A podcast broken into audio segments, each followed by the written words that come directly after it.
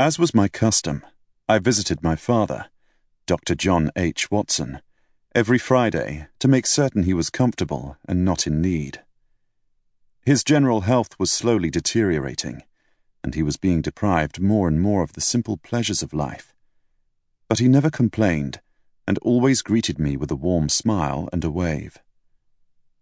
This Friday in the early spring of 1910, I found him standing at the window of his rooms at 221B Baker Street and staring out at a cold London morning.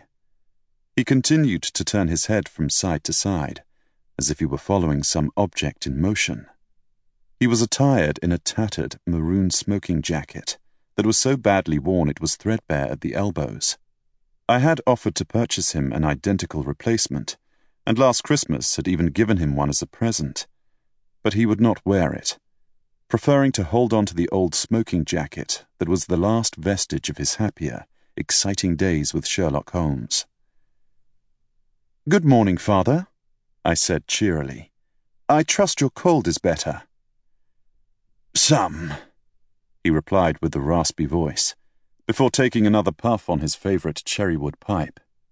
You really should not be smoking, I advised. It will only worsen the inflammation in your bronchial tubes. I will make a note of that, he said, his gaze still fixed on some object in the street below. I groaned to myself and thought how foolish my comment was.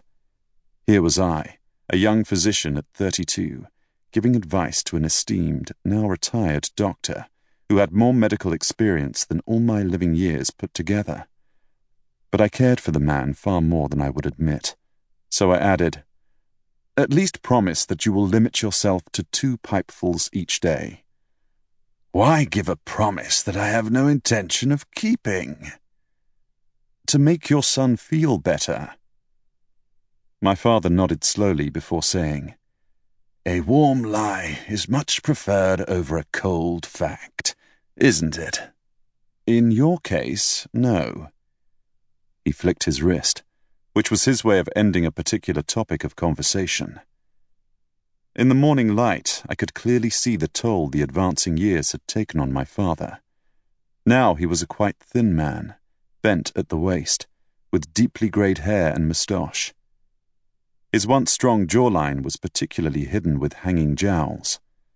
But his eyes were clear, and his vision good despite the years.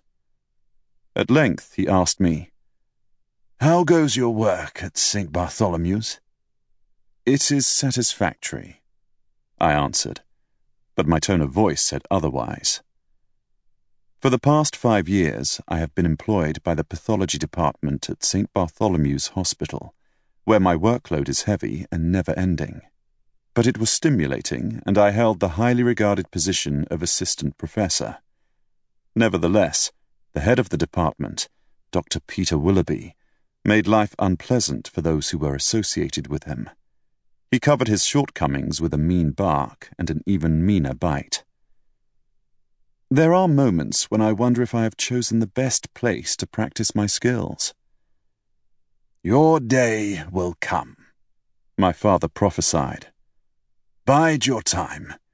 Willoughby's type always fades and brings about his own end.